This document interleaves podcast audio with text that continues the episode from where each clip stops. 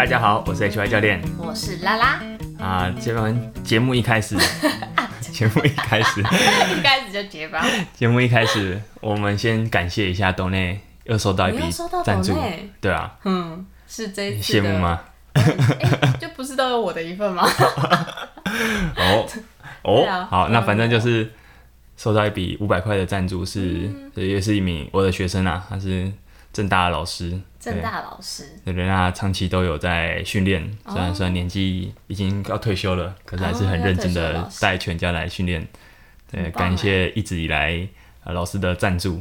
不离不弃。对啊啊，也谢谢学生们在这段期间工教练没有工作的这段期间，还还有一些还有一些支持啦对吧、还有一些支持啊非常非常非常的感恩，感恩老师。非常，感恩。嗯，好，那我们节目一开始先聊聊一下，什么？你觉得你要聊什么鬼？你觉得人有自由意志吗？就是你所有的行动都是你想要做才去做的吗？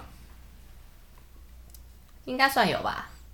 是哦，对啊？怎样？其实大部分人应该都是会觉得应该在有跟没有之间，对，就是没有百分之百的，对啊，因为有时候还是会有行尸走肉的时候啊。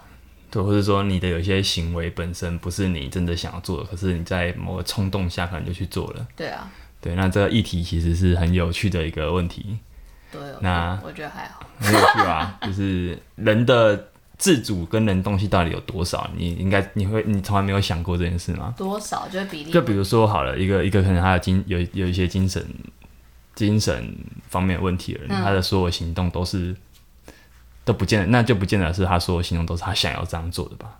那这种时候怎么办呢？就是它是一个很很伦理的问题啦，行动的伦理的问题。嗯，好了，反正就是有个实验是说，有个实验很有趣，他就说他就是测你，让你把手举起来，举起就很简单的实验。嗯，可是，在你举手之前，他会测你大脑的反应，嗯，在大脑里面的电位，嗯，那其那实验结果就是说，在你当你在举手之前的大概半秒钟，五百毫秒左右，嘿，你的大脑电位就启动了。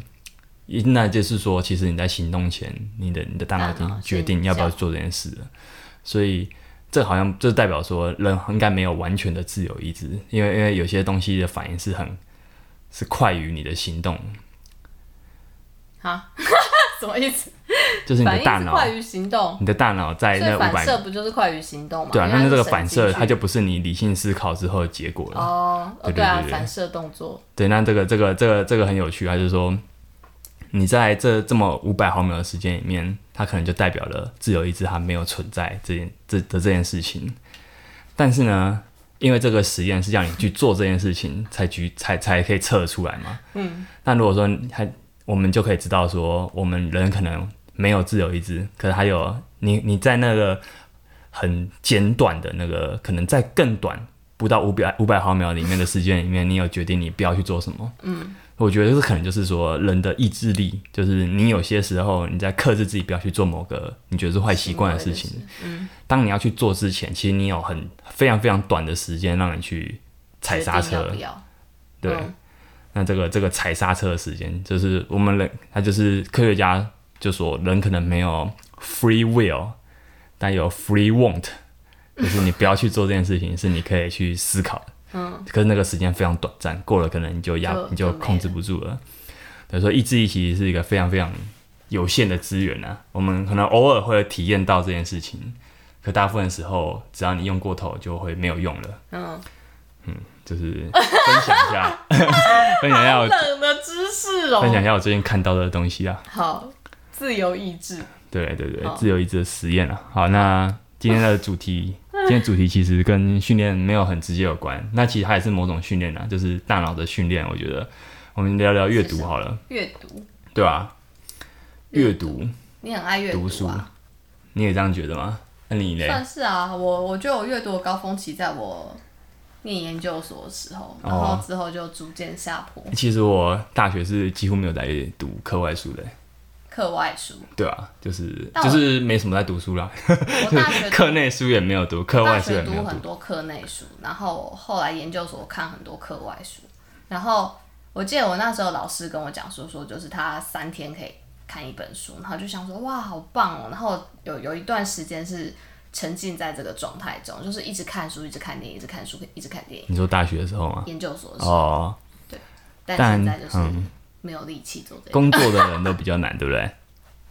我觉得算是吧，因为你如果这个时间去掉一大半的话，嗯，对啊，那你你也是现在比较多时间可以做哦对是啊。最近就真的因为停业，所以看了很多。对啊，你就有很大块的时间可以。不过在这一两年，我觉得又一直有在有固定有在阅读啦，嗯，就算是比比起之前又更多一点，而且读的东西，我就比较有办法把它连成一块。一大块的东西。对，那这会我等下会分享的题目。嗯那么就是阅读，其实我觉得这个时代应该蛮多人也不看，也不太看书啊。那我现在啊我就我就会没有我没有任何想要就是站在高点去批批判这个时代是怎样的时代，我没有这个想法，因为我觉得时代会变嘛，就大家接受资讯的方式就是会不太一样。这就是一个很网络很对对对，我觉得现在就是资讯真的很多哎。你你现在如果要吸收资讯的话，可能就是看，我觉得大部分就是看他社群媒体、啊、比较老一点的人都会用 Facebook，现在只有老人会用 Facebook，就是 Facebook 上面可能会啊，真的啊，年轻人都这样讲，不是吗？就是 Facebook 上面的会有一些你追踪的人，或是一些网站，它可能会定期有一些新闻或是一些对看法就是、意见式的整理。嗯那或者就是你如果有看一些知识型 YouTuber，或者像现在最近一两年很流行的 Podcast 也是这个方式，就是你去听别人怎么讲，嗯，去听别人去把一些知识给转转译成他他理解的方式嘛。对啊，所以这样相较之下，就是阅读这件事越来越少其实是真的很少。尤其是纸本的这件事。嗯，那你之前去书店，最近去书店有没有研究过那个排行榜上的书？排行榜上的书哦，应该就是是不是都有点无聊？商管类，对吧、就是看起来对，教你怎么赚大食钱是大赚宗，大钱，对，是大宗，对。还有食谱啊。对啊，那绘本好。像绘本这几年好像也是很卖超好的，对，那它都反映出现在最近几年出版业好像卖的比较好的书都是很限缩在这几类，嗯，所以你说其他几其他书真的是超难卖的。对 对，超现在现在要想要靠写书赚钱根本不可能。对啊，因为就已经不是吸收这类讯息的大众。嗯，大家也不太习惯这样吸收资讯啊，所以对整个出版业来说，其实都或书店其实应越来越难做啊。而且我觉得阅读习惯的这个养成啊，它其实我觉得某一部分其实跟自己有没有办法独处这件事很很有关联，因为嗯这个东西其实你在网络很发达，你就更容易去关注别人的事情，然后别人的生活状态，嗯或者是别人的体态之类各种的东西。那所以你在放在自己的身上就会变得更少。嗯，阅读，我觉得今天之所以在强调它，我觉得应该有个想要分享的好处，就是它其实可以让你练习独处。独处，对，嗯这、我觉得在这个时代，你要想办法练习独处，没有那么容易，因为你一定力会，对你一定会想忍不住想拿手机出来。对啊我，觉得对很多人来说，要要他放下手机，其实或我自己有时候也是，哎，会觉得哎呀，有点需要意志力。真的吗？很需要你你觉得你控制手机这件事是有时候不行，但有有应该说那不行？它需要分，散。我觉得就是有时候就是时间到就想要划一下，但比如说我专注专注了二十二十五分钟的看书时间，我可能就是会、啊、休息释放之后就游泳一下的。嗯哼，划什么就看社群软体啊，嗯哼，对吧、其实跟大多数人做的事情是没什么不一样的。但我我啦，我我好像没事，就是我没事的时候我很少滑，然后我看就是看有人找我，然后我就解决那个事情。哦，对哦，就这点你还蛮厉害的啦，我还需要向您学习学习。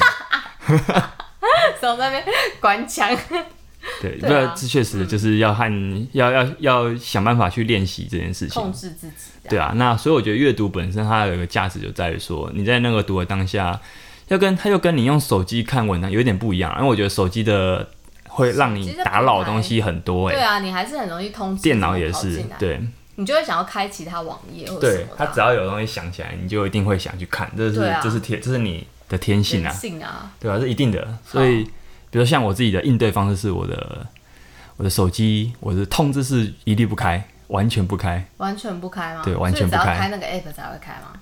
对啊，所以有些时候有人要，你有时候不是要找我的，对啊，都 找不到我，为何因为我没有开通知。好哎，对，对，那所以我觉得阅读有有一个价值在这边啦。嗯嗯，那这样子的话，所以你最近写了，其实不止最近，你写部落格文章啊这件事，其实有一点时间了。大概两三年吧。对啊，那你怎么去找到你写的主题？其实我觉得这应该跟你自己本身在阅读的东西很有相关性吧。对，一开始其实没有，因为我觉得一开始就是想要把在从零开始的时候，就是想想把一些可能在健身上的一些很常见的问题，记录下来。就是先把一些最大众的 Q&A 那种那种主题先写出来。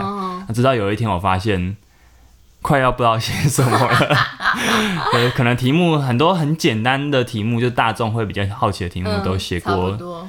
算是写过了。那后来发现说，我开始越写越跟就比如说运动心理学，你知道运动心理学吗？有啊，我看到你后来很多都是转到读书心得对，超级多诶。那其实我觉得就是一方面，呃，我发现其实这这是我之前就其实就想写运动心理学的书，好因为其实最早是听何立安老师讲运动心理学的题目，嗯我觉得他讲的非常好。那但是呢，我该怎么样把这个东西用我的方式去讲呢？其实我也想了很久。嗯，那后来我发现就是，诶，这些书啊，这些书其实可以帮我去去转化成我想讲的跟运动心理学有关的意思。嗯，对对对对对。那相辅相成的概念。对，那我在中，我在可能在去年就开始写很多读书心得，我觉得都跟这个有关系。对啊，所以你这样的阅读方式，其实根本就跟你要建立你刚刚所讲的知识体系这件事情是相关的。对，对我觉得知识体系这个东西，它跟资讯有点不一样。嗯你可以把它想成一个这个体系是一个完整的拼图，嗯。那每一块拼图本身可能就是你你吸收到的各种资讯来源。嗯，可是资资讯来源如果冲突太大，或是有些资讯是有点没用的资讯的时候，有可能其他和拼图里面，对对，那就变成说 拼不起来啊，嗯它拼不成一块拼图嘛，对不对？那所以我觉得知识体系这个东西，就是你要把你你你真的关心的一些问题嗯。先确定。比如说一个教练来说好了，教练最关心的问题可能就是学生要怎样变好，那我的教学要怎么样才会有用？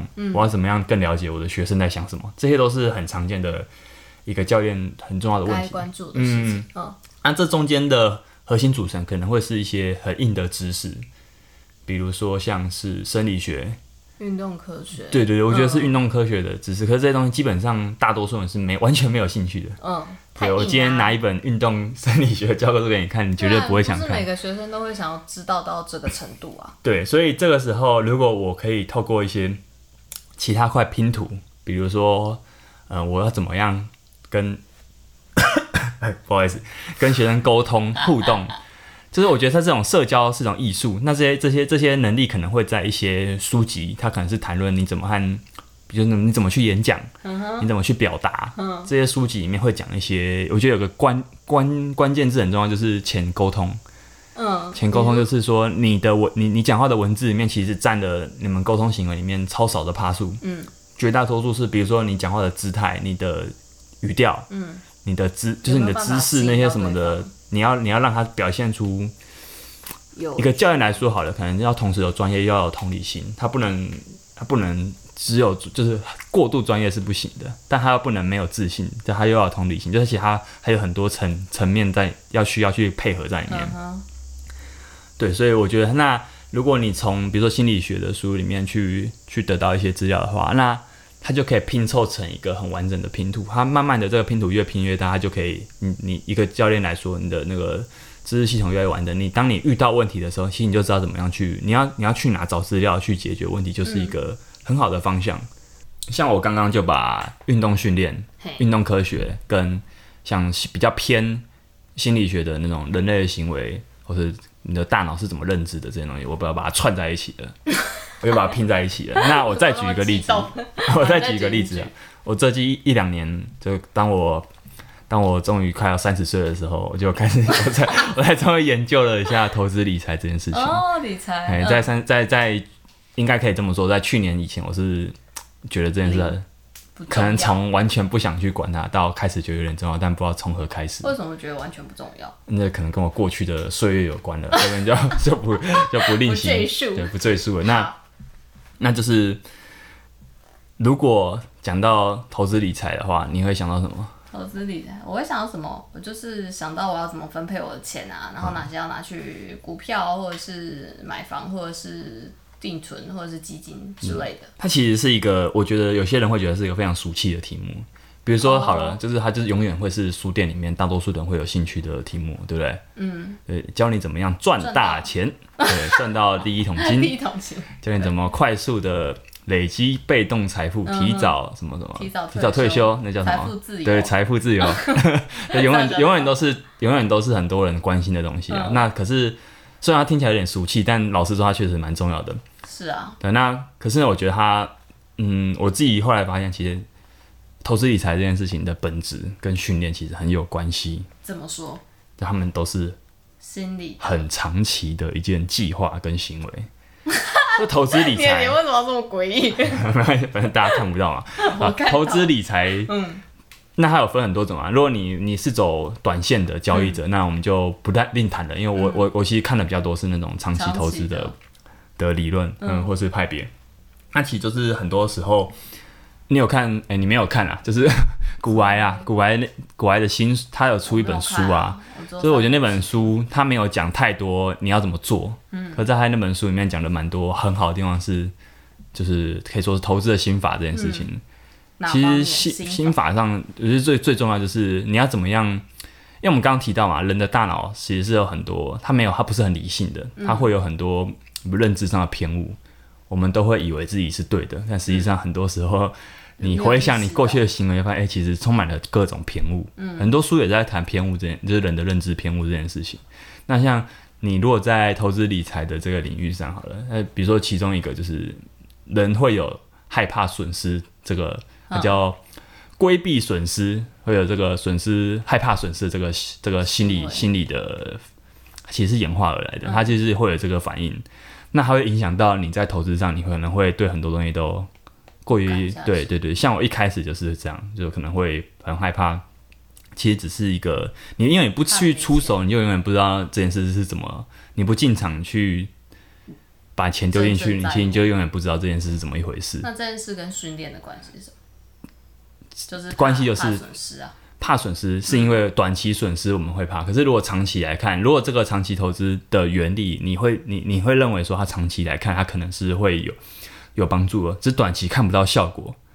比如说，好了，对一个被动投长期的被动投资者来说，好了，他们常常在讲一件事，是不要动不动就去看你的的那个账户，不要动不动就去看你赚了多少钱，赔了多少钱，因为它会影严重影响到你的心心态。如果说你知道你现在赔很多，可是你你你理论上得知知道说你未来照了这个照了这个配置走，你应该是会有累积的，但你现在可能就是。亏了十趴二十趴，你敢不敢继续留在里面？嗯，你不在永你不在那个情境，你永远不知道。嗯，所以我觉得虽然跟训练来说，训练可能不见得会遇到这么刺激的状况，可是我觉得是同是同样的，就是说你要你要长期来看，如果说你知道你现在训练方法是对的话，那可是短期它可能某个东西升了。某个东西，比如说体重好，体重有时体脂，有时候体脂其实是不太准的。你上去站上去发现升了一点点，你每天都量一下体脂，照三餐量，其实是一个很不太好的行为。嗯，对我们只我会建议说，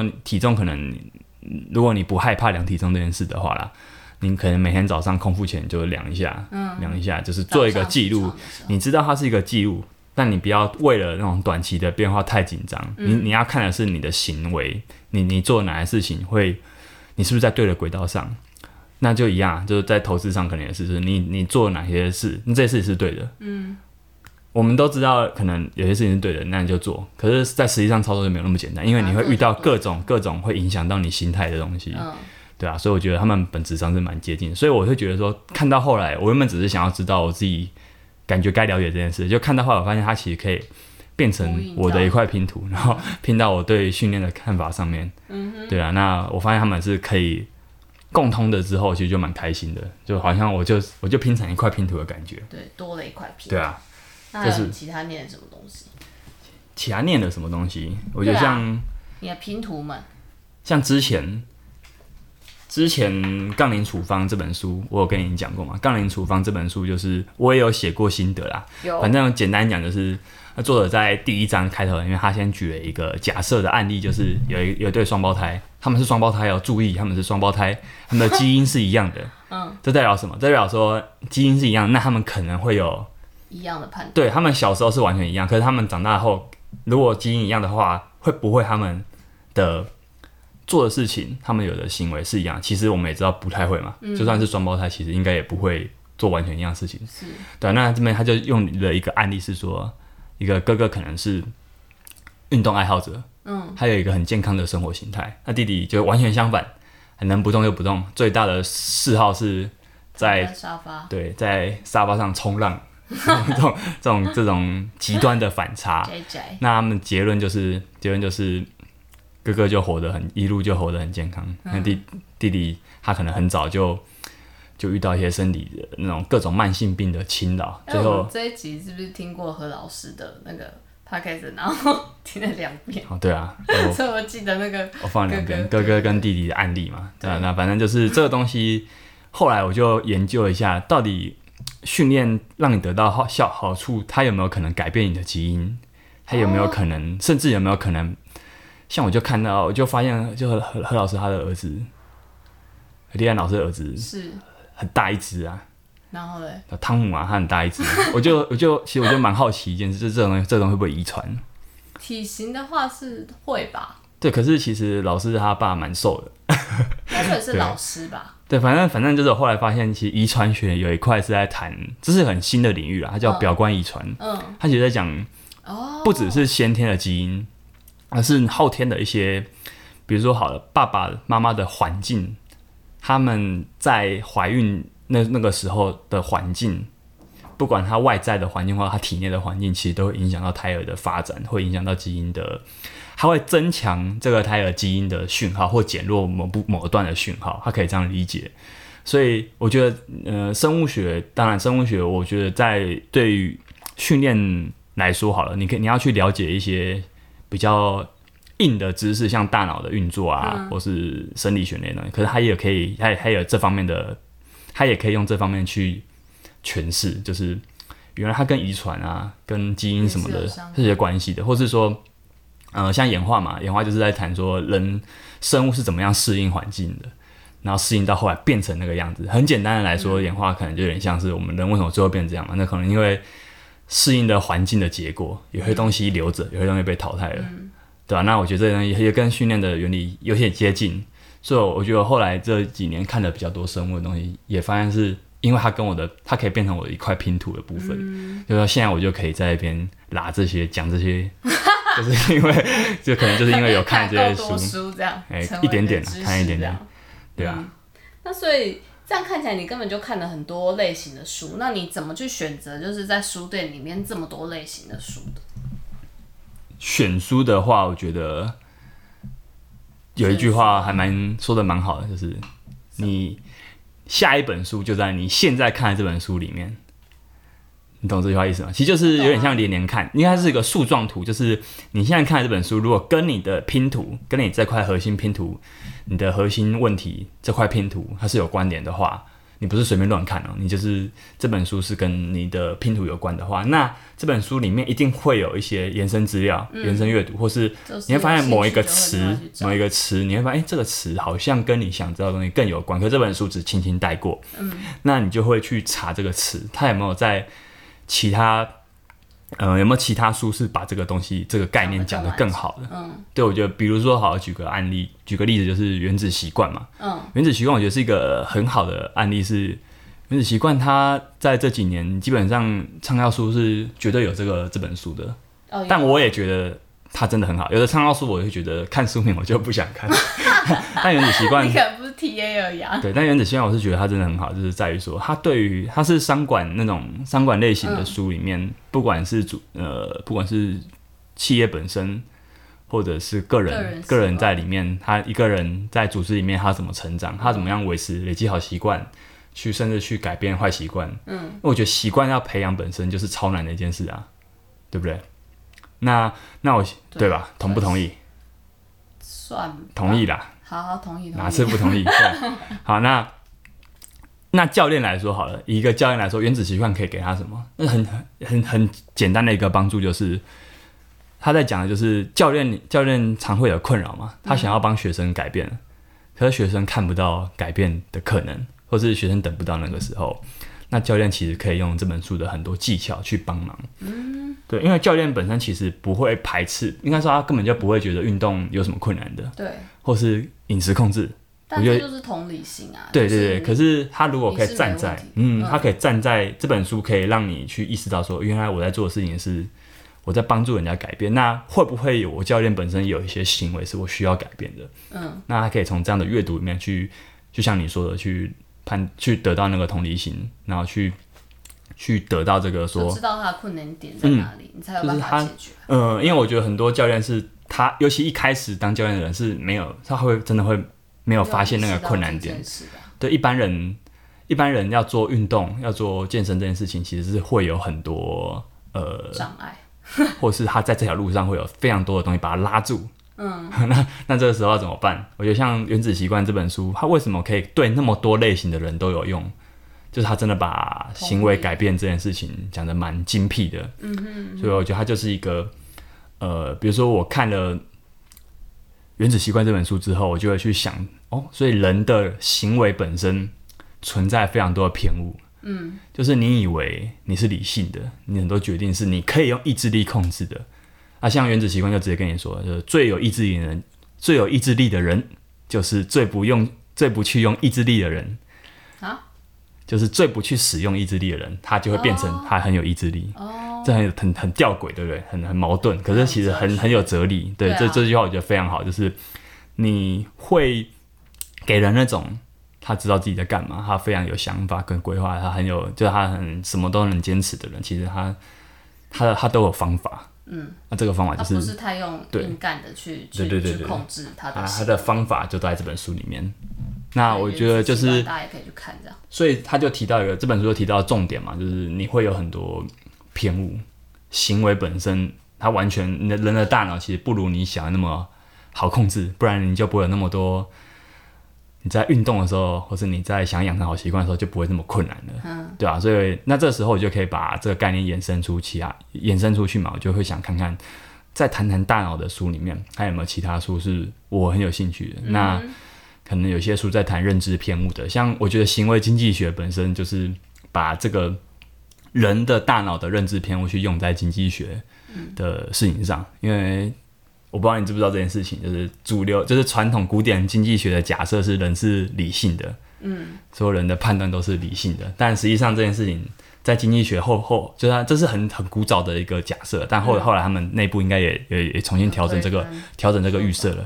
那其中行为经济学就是把心理学这种大脑认知科学的部分用在经济学上的一个很很一个近几年蛮红的一个分支啦。嗯，对啊，所以我觉得就是像这样，他就是怎么样去挑书或是去阅读的过程本身，你就是一一直在累积一本一本你可能会有兴趣的书。就是一直对，方向你会的。嗯它会有点像树状图的感觉。那我觉得在看书人可能就是要练习去让它是一个树状图，它不能太分散。就是如果你确定说这是你的拼，这跟你的拼图有关的话，你就要让它变成是一个组织组织它它要够有关联性。嗯，对。那如果你有些闲书真的是没有关联的一些书籍，你想要看看，那当然也无妨啦。但就是说，如果我们是针对这个你的拼图本身在谈的话，我会建议就是它你要有一个很清楚的那种树状的感觉。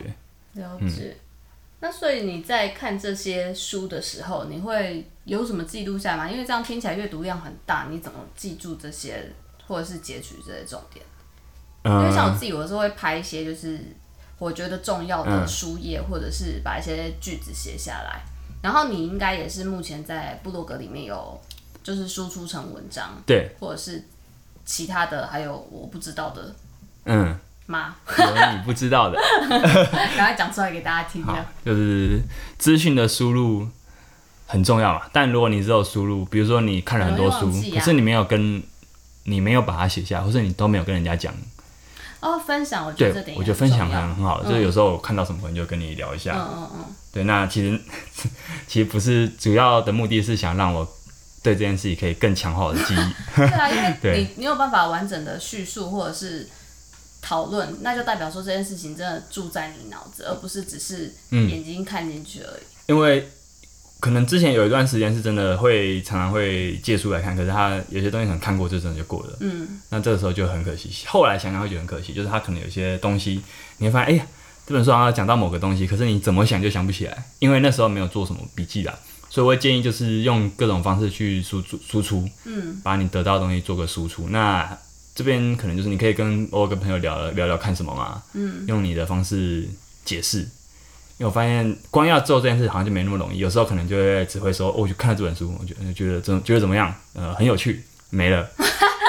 那这样就可能没办法对啊，就就没办法。很好的，你至少要可以简单用一两句话跟人家说这本书在讲什么。嗯，那我觉得就是我以前也做不太好，但后来发现，哎、好像做多做几次就做得出来了。就是训练。那或是你不讲也没关系啊，你因为看书毕竟很私密啊，有时候不想让人家知道你在看什么，那你就把它写下来啊。就是、我像你会拍照或写几个句子，我觉得就是很好的方法，因为我也会，比如我用 Evernote，就是一个笔记笔记的 APP，、然后就是会有时候边看，像最近啊，就是边看就边写，因为最近可能都用平板看书，然后就边看边写。哦，或是我拿实体书，然后旁边就直接用平板，也是边看边写。对啊，对，看到什么，我就一直一直因为一本书本身，呃，写很多嘛，啊看诶、我觉得有时候会不小心写太多。嗯，对啊，那反正你先写下来嘛，要不要要怎么整理，后续再说。至少先用你有用那种云端空间写，也不会有什么负担。